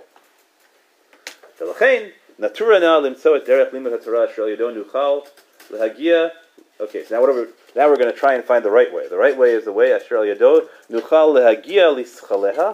We can we can uh, we can reach its intellect, its right, its intellectual core. Ulavina al and to understand it in terms of its own truth. Kifi Rabotena Rishonim Asher al Kavu Shivat Shivat Telz. The true way, the true way is the foundation, right? Is the, is the way of the founders of Telz. Yes. okay. Here we, right, here we go. Kol ha'anyanim po be'olamenu, hatchalatam hi be'olamot elyanim. אשר מציאותם האמיתית היא שם. ואלה העניינים עצמם משתלשלים דרך רבות עולמות עד שמגיעים לעולמנו, לעולמנו אנו במציאה כחושה זו. Okay, so we have a um, right, so we have um, a vision. We're in, we're in a kabbalistic vision, and there are infinite levels of reality. But all the levels, but every all the levels of reality are in one-to-one correspondence with each other. Okay, I mean, right, there is right? There is nothing at one level of reality which doesn't exist in every other. And you can think of it in an emanationist model as a, um, I imagine, let's say, you can say that you have a you have a screen, and you're projecting light through that screen, and so the image gets fuzzier and fuzzier as you get further away, thinner and thinner, right, or thinner, right, or, right. If you stretch it, it gets thinner. But basically, the image will always be exactly the same. Right? Everything in everything in one image will be will appear in the, will appear in the other. Okay, you can spread it out, it will get right. It will get harder to see thinner. But every but basically, there's a one to one correspondence. right? So the lowest level of existence, which he which he calls uh, right, attenuated attenuated existence. Right? You have to know what the meaning of the word is is. Right? Meaning the word right there's primary existence and second and right and, and infinitely secondary existences. Primary existence is is uh, spiritual, intellectual, right? It's a Platonic, right? Neoplatonic vision, and um, we live in this attenuated form of existence.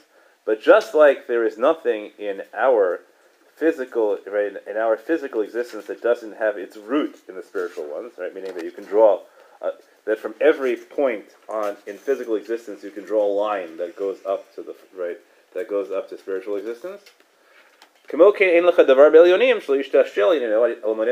You can draw a line from everything up there to something down here.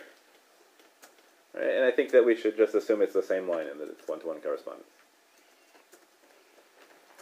Okay. So it turns out that we learn.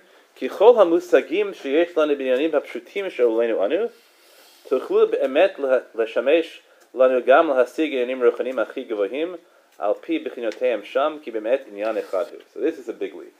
He says, that if really, if really the set of things is the same in the up, right, is the same in the upper world and the lower world.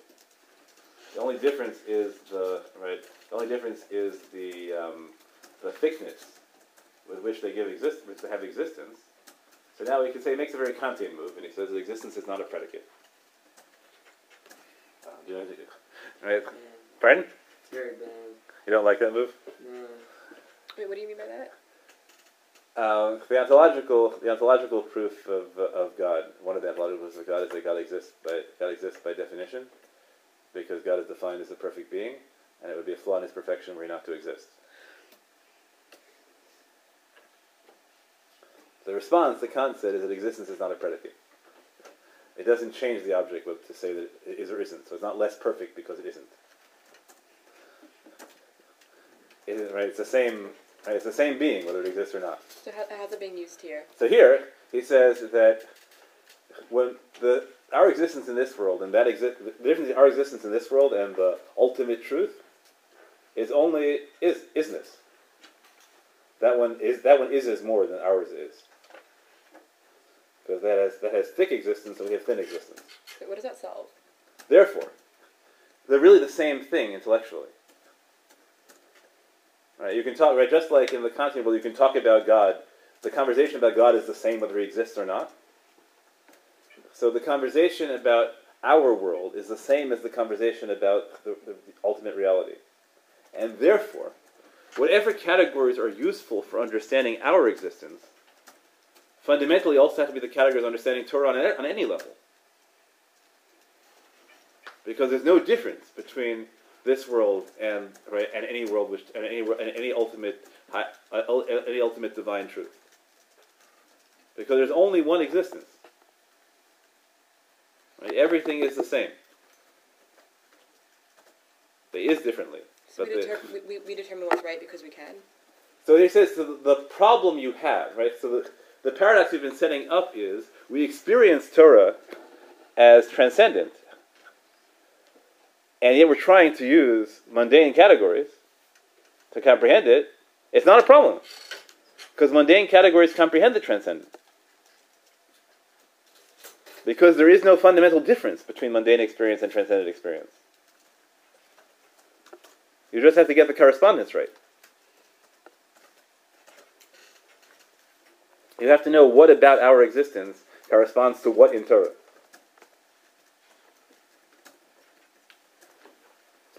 Okay, so he says, "Vatorah kedusha he nishmat bria v'shirasha." So our holy Torah is the soul of the creation and its roots. Shalafia nivra olam in kol yanav, on the basis of which the world was created with every with all the and yanim here is I think is a technical meaning. Yanim means things like um, social order, commerce, right? That's why we always use the term, right? So all the broad categories of our world have to be Torah categories. It's not that Torah corresponds to them. The Torah is the source of them. Therefore, the right so Kutra Brichu Istalki Be'oraitu of our Alma, God created the world after looking in the Torah. So there can't be anything in the world that isn't in Torah. Right? That would be right. That would be. Um, doesn't necessarily mean that there can't be anything in the world in the world that isn't that in Torah that isn't in the world, but he takes it as a given. Right? That God God didn't just look at Torah and say, "Oh, look, here's a useful piece. I'll create the world out of that." Right? God, right? the world, the Torah is the blueprint of the world. So everything in the Torah is built. Right? We'll leave out. You're about to ask me about Ben Sora Mora. Right? We'll leave that out for now. right? It's a, it's a shitas yachid. Lo hasid. It really is. But there's nothing in Torah that never happened. What about Ir Hanidachat? Okay, it may not because you're looking for the correspondence in terms of what actually happened, and he's be, be finding the correspondence is in some kind of psychological phenomenon. What could happen? Yeah, it has to exist. In, it has to correspond to something that is in the world. It doesn't have to correspond physically. It correspond mentally, Okay. psychologically, and it's a shitas yachid. Ram doesn't paskin that way. Yes. What about like Gezerah Durabanan or things that we enact, changes that we enact on the on the Torah? Does that have a We're not changing the Torah. no? We're we're living out the Torah. So so does that does our experience of the Torah also change in the higher realms that we? But experience, I, I'm not. Xer doesn't change the Torah. I I I I, I wasn't I mean, what if we reinterpret the Torah? right. Yeah, we'll have to get there. Right, that's obviously going to be a problem. Okay. So now, but now he makes he makes he makes his first move is he says there's one to one correspondence between the upper world and the lower world, and that means fundamentally that there's one to one correspondence between the Torah and the world. Everything in the world is in Torah. Everything in Torah is in the world. Everything you can use to understand Torah must be also useful for understanding our right our physical and psychological and spiritual reality. And everything that we use to understand our physical, psychological, and physical reality must also be part of, right? Must also be useful for explaining Torah, because they are in perfect correspondence. Then he makes one more beautiful move. He says, "V'nishmat Adam machila kol habriya." But the human soul is a microcosm. Literally, the human soul is a small world. And if the world corresponds perfectly with Torah, and the world corresponds perfectly with the human soul, that must mean that the human soul corresponds perfectly with Torah. Now we have a three-way, right? We have a, tri- a perfectly, right, a triangle of one-to-one correspondence. Right? Soul, world, soul, world, Torah. Okay. Ikar mahuto machshuvuto hamichuvenet el mitziuto ha'amitit hi lefi haTorah. So when you are authentically yourself, then you will be in perfect correspondence with Torah. Okay, now here that's a really right, wild category, right, which he invents false consciousness. Whenever you have a thought which is not in correspondence with Torah, that is not truly you. When you truly, when you when you think as yourself, you will be in full correspondence with Torah. Okay, that false consciousness is always a very hard category to claim. That's his claim, right? That um, that any any time you make any any any, error is not an error by you. It's right. It's a distortion of yourself. Yes. But you're still accountable for the distortions. What's accountable for it? You, you're still accountable. Yeah, so I have to figure out why that is, right? Right. All, well, the moral challenge and all, but fundamentally, things when you are truly yourself, you right, you get Torah right. Okay. ולכן, sorry, um, כי אדם שהוא מכיל בקרבו את כל ענייני הבריאה, יכול למצוא את אמיתת דאס התורה רק בו בעצמו. Okay, now it's a very strong claim, which is going to back away from a little bit, that the only way in which you can find the true knowledge of Torah is in yourself. Right? So really, the attempt to discover the truth of Torah is an attempt to right is an attempt to know yourself. Socrates has it right. That the that the human charge is to know thyself. So if you know yourself properly, you will know all of Torah, because all of Torah is in you. Yes, And if everyone did that properly, we would all, we'd all come out with the same result. doesn't say that. Is that like would you would you claim that? Well, That seems like it would end like a very be very. well, say yes, we'd all come out with the same result, but it might not be perceptibly the same result. In the same way that you know, lots of things look different, but all difference is an illusion because everything is God.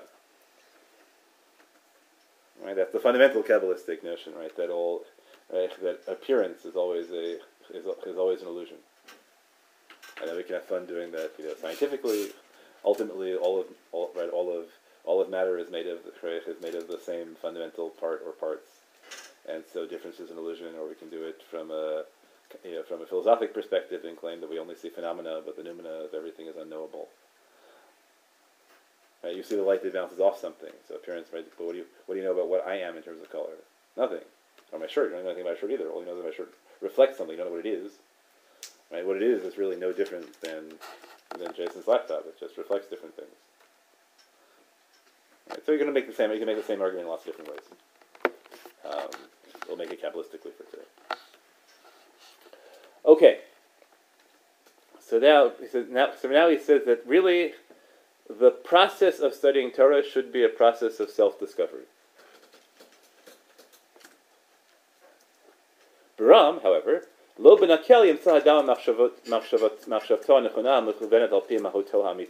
It's not so easy to find your true self. It's not so easy, right? It's a deep modern, modern philosophic problem, right? What what constitutes authenticity? And all of you, I guess at some point, should go out and read Charles Taylor and the Sources of Self, um, and other books like that that have attempted to address the problem of what it what it means to have a true self, and is there a true self that is something other than a social construction? Um, leaving aside, and then you have to deal with the, the, the neuroscientists who think that there is no that the self is an epiphenomenon. Right, all we are is, is reduced you know, as neurons firing, whatever. However you want to deal with it. Okay. Um, מכיוון ששכלי וספרות התורה יוכל האדם למצוא בו בעצמו, באני הפנימי שלו, in the, in the, the, the internal I, אם כן, גם ההתעלות בהבנת שכלי התורה תלוי במידת התעלות נפש האדם. So your capacity to understand Torah is a function of your spiritual level. Um, okay, right? Ultimately, ultimately, ultimately, the, um, the the truth the truth of Torah is um, is a function of how well you understand yourself. And then he gives you two categories for self understanding. One is you have to under you have to understand your identity as a Jew. Right? That's the first that's the first truth you have to know about yourself is that you're Jewish. And the second truth you have to know right and the second truth is you have to fear God. Yes, you know. Is he uh, making a pun on Reshit Chochmah Yad Hashem here? By saying Sheni Yes, I think that I think that that's uh, that, that is a, that that is a, uh, good. I think that's a powerful point. Right? That he, so he goes Reishi Chachma Yod Hashem is really second. The first thing is Yidias Atzmacha.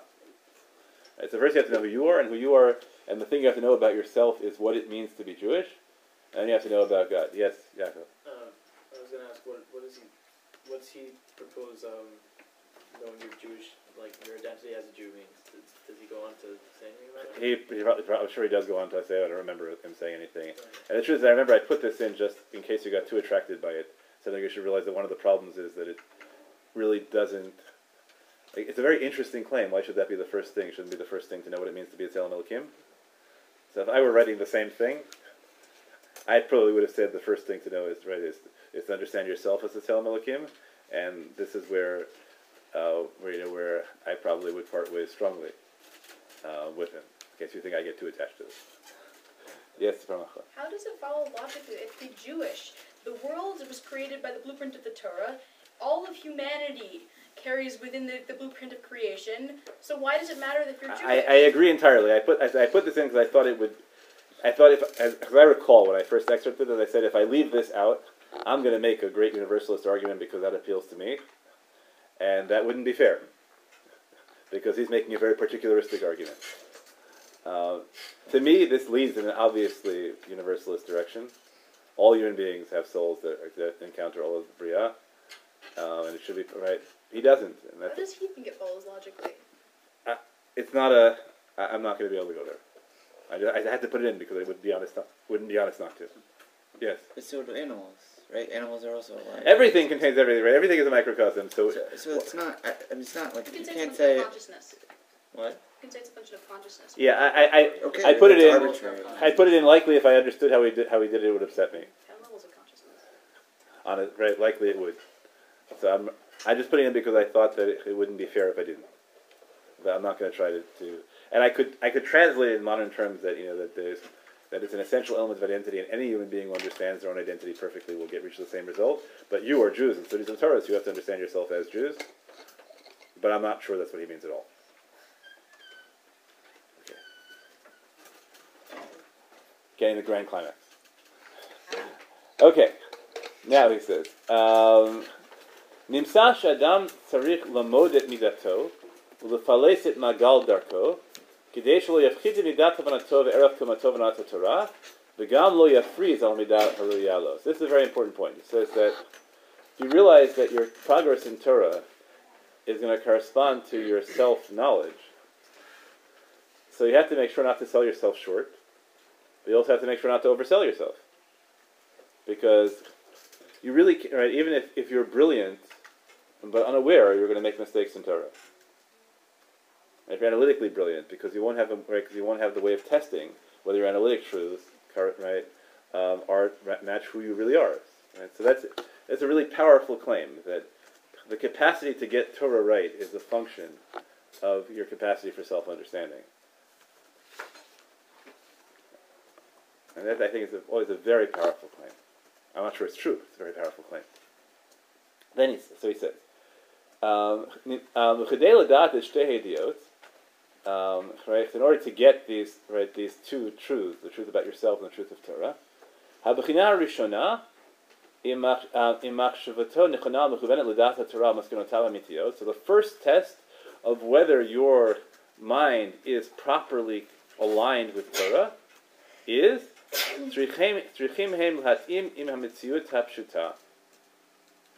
So the first test, right, as he's trying to solve this problem, how can you be know? how can you know that it's right, which he thinks is essential. You have to be able to say, this is what is true, this is what it has to be. So the first question is, does it correspond to reality? If you have a vision of Torah that does not correspond to reality, it's just wrong. And that's the first test. Right? And the first test of Torah is, does it make sense humanly? The second, right? The second, Torah, שנייה, אין לך סברת התורה שלא ירגיש בה האדם כי הטעם אינו נגמר ונפסק, אלא פותח לו למוצאו, למוצאו דרך לחשוב יותר ויותר עד אין סוף. Okay, second move is that anytime you experience an explanation of Torah as final, as opposed to as a doorway to something else, it's wrong. Right? The nature of a true explanation of Torah is that it should lead you up an infinite path. Right? It should keep right. It should keep right. You should keep. You should keep rising through the world. So anytime you see an, ex- anytime you experience an explanation as sufficient, the mere fact that you experience it as sufficient proves that it's false. Does that mean we can't have like a, a single halacha? Like, uh, like, like You can ever understand. You can ever feel you understand it fully. Right. So that's it. Right. That's so that's his way of coming out. Is you have if you feel you don't understand it at all, if your explanation just leaves you cold. Wow. Right. In the sense, especially say, "Wow, I don't get that at all." So you should right. So we're not we're not um, we're not Tertullian, right? Uh, Tertullian, the church father, famously said that he believes in Christianity because it's so absurd no human being could ever could ever believe it, right? Could ever have made it up. So he thinks that, that that he thinks that there are certain people who make that argument about Torah as well. Right? This must be the true explanation of the halakha because no human being would ever think of that. Nah, that's just wrong. Right? Every right? Every halakha has to be humanly explicable, but also has to, you also have to feel every explanation. You have to come up with human explanations, but the human explanation has to feel insufficient. That's what he thinks is like where truth is. like That's right. That's where truth. Truth is an explanation that is that feels accurate, but um, but incomplete. Yes. So he thinks on the one hand that um, our experience of reality is muddled, and the goal of learning Torah is to figure out the overlap between the ideal reality that is Torah and kind of the muddled picture. No, he doesn't say- the fuzzy, the fuzzy, no. the fuzzy screen that we have. Our experience. Of, I don't know if it's a, he doesn't. Fuzzy screen is a visual image. I shouldn't. Get right. He thought our existence is thin. He doesn't talk about our experience of reality being distorted. He thinks our experience of ourselves are distorted. Okay, so, but so. Either way, if, Yeah. if, if, our, if our experience of ourselves is distorted, Yeah. then for him to say that "Tzrichim hen la'atim me'amtziut in order for something to be to be Torah, then he must assume that we have an experience of reality that is divorced somehow from self-experience. Yes, he seems to How think. Right, he seems to think that the most reliable thing we have is our experience is our is our experience of the world. But how is that different from self-experience, which is historic? It's, it's, it's inner versus outer. It's, Yeah, I, I, he seems to take right. That, that is, he seems to take the position that sense, which many people do. The sense experience is the, right is okay. right is ultimately the most reliable thing we have, Okay. um, and that self consciousness is less reliable than that. And intellectual, right? So the so the first test always is does it match that? That seems to be his his epistemological. Um, it's very it's a very coolly complex philosophic Yeah. uh, notion, and I suspect that he really is quite. Uh, I think I had other places where he was very, where he was explicit about this, where he actually read, um, he actually read philosophy fairly seriously. Um, and I think that I, I don't think, I don't think that I'm necessarily projecting when I put when right when I put all the, the I'm not putting you know I'm not putting in you know, late twenties century when I put in thing when I put in the same kind of materials Rav is familiar with into him. I think that he knew it too. Um, Okay. So right, so it's all, so right, so ultimately what he says what he says is that the way to arrive at the truth of Torah is to try and find something which is in which creates perfect correspondence between your reading of your interpretation of Torah, your experience of the world, and your knowledge of yourself. Of which your experience of the world is probably the most reliable. On the other hand, your experience of the world is uh, doesn't is of a, is shallow, so you can't get everything through that. Okay. So I will, here I will say that you know that uh, I have always found this a really really powerful vision of right this this triangle where no single method gets you truth, but that you but that you're constantly evaluating what you're saying in light of all th- right, three. Is it true? Is it true in the text? Does it work for me? Right? Does it work for me as something that is the will of God? And does it work? Right? Does it describe, does it describe the world accurately? Does it achieve the purposes of law um, well? And each of these is controversial um, because you can say the self introduces subjectivity. Uh, interpretation is always subjective, and who says the experience of the world matters, let alone that you have it accurately? But I, think that the, the solution he comes up with that there is no single method, but that having three different sources ultimately is the epistemolo- and testing them against each other um, is the is the, the ultimate epistemological process seems to me like a very powerful way of thinking about what truth in Torah should be. So now he gets to the question you all have. He says, "Amai sheyesh l'das od bezehu." Another thing you have to know about this is. Even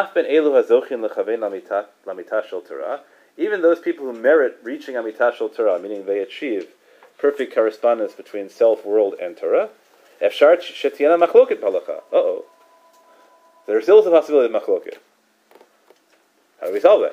He says, Ki Torah kedusha sheyisod habriha v'shrasha hayotzrim kema shene'emar tamshilei b'masei yadecha shemachshavtam anu kov'at et hametziut hametziut. Now we get circular. The solution to machloket b'halacha is that in fact God creates the world in accordance with anyone who achieves, right? And anyone, anyone, anyone who achieves the truth of Torah ends up determining the world. Now, that seems very hard to square with the notion that the test of truth is correspondence to the existing world.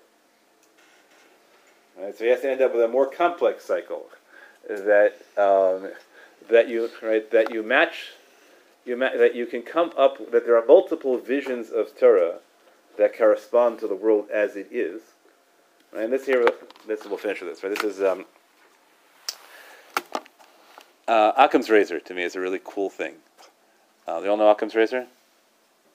Occam's razor is the thesis that uh, if you have multiple explanations of the same set of data, you should choose the one that involves the um, the existence of the fewest entities. Now, here's the here's the the, the best illustration of this. Uh, for that one, I like to use. What causes, um, let's say, uh, smallpox? So you might think that smallpox is caused by a virus. I don't think smallpox is caused by a virus. I think smallpox is caused by a demon. Now you will tell me, but every time I have smallpox, there's this virus present. And let's assume that constant conjunction is the same as right, right? Constant conjunction. So that seems like an argument for causation. The answer is no, no, no. You don't realize. You don't. You're not. That's not true. That's because this demon feeds on smallpox virus. So obviously the demon causes smallpox, and the, right, the, the presence of the the presence of the virus is not coincidence, right? But it's also not causal. Now other people disagree with me, and they think that what causes smallpox is not a demon, but a metademon, right? Which feeds on demons that eat smallpox virus. and other people obviously think that it's caused by meta metademons, and uh, and so and so on and so forth. Now each of these, there is no logical reason to prefer one of these explanations over another. They all explain the data exactly well, and there is no there is no piece of data that fits with one of them better than the other. What? The, the cells that are bacterial cells, uh, sorry, your body cells that are broken open, like the, uh, that you see virus uh, DNA that they injected into it. No, no. But I, I'm, I'm sure that I can show you how it just appears that right, the virus is really is the demons coming in behind the virus, right? But they're almost simultaneous. Or the demon produced the virus. Yeah, also you're right. That, right whatever you the demons could be the waste product, right? Virus, the virus could be the waste product of a particular demon. It's not hard to do this. Um, and what that shows you, right, is that really there are always an infinite array of logical explanations for the same set of data. Occam's razor is, is for me, this tells you that fundamentally, fundamentally the um, truth decisions are aesthetic decisions, not logical decisions.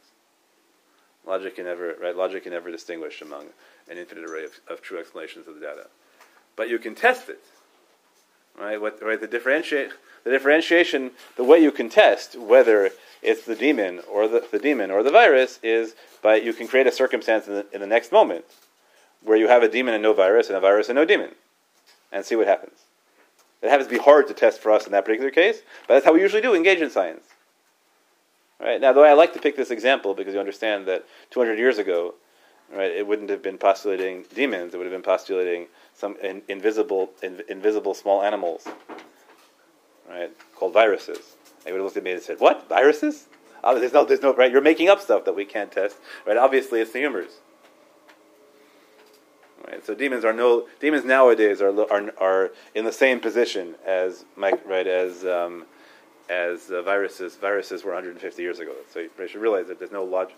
Right, not, it wasn't logically compelling. Right, there was no just we we thought then we should explain without viruses because what why, we needed viruses, and we think now we should explain without demons. Okay, so the um, so if you understand that there are always an infinite array of explanations of the existing data, and the only way to test which of those explanations is correct is through subsequent experience. So now you understand how you can have a machloket, and the machloket, if all of them are true, right? So the right, so the the, the argument is, right? The, what the, the nafkamina is how the world turns out next. Right. So machloket about the past, right? They can both be true, because they both they both adequately explain the data of the past, and whichever way we paskin, that's how the world will develop. Right. So that's why there can be a machloket.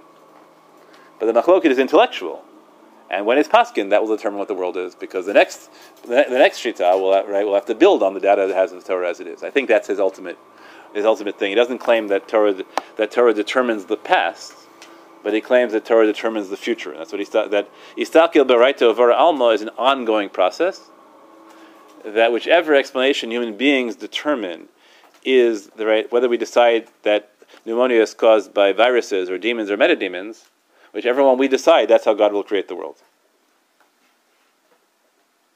As long as we came up with an explanation that adequately accounted for everything about the world in the past. Okay, that's really, really fancy. I don't know that I have to follow him all the, uh, follow that far, but I thought it's obviously right. As all of you, all of you immediately get that the problem with this theory is uh, right is pluralism. Um, so I think that's my best explanation of how he accounts for it. He accounts for it by distinguishing between uh, between retrospective explanations, which can be pluralistic, and prospective explanations, which will end up always being mutually exclusive. Uh, uh, because one of them will have turned out to be true. Um, as to what happens while we haven't decided the halacha, so that presumably is what quantum, quantum mechanics is for. Um, right? When we paskin, we collapse the wave function. We determine which reality which reality is correct.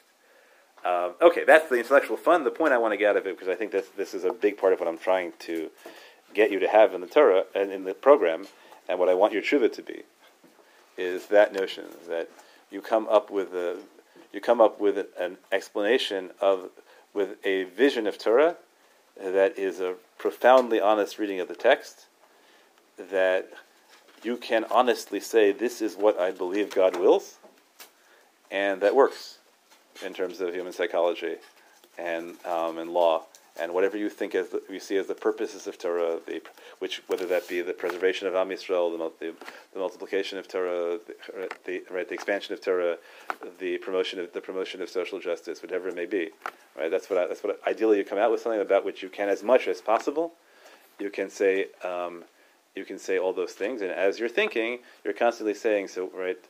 Testing yourself to say what do I really believe are the purposes of Torah in the world and what and who am I and who am I really as um, right as a student of Torah. Thank you very much for an awesome first week.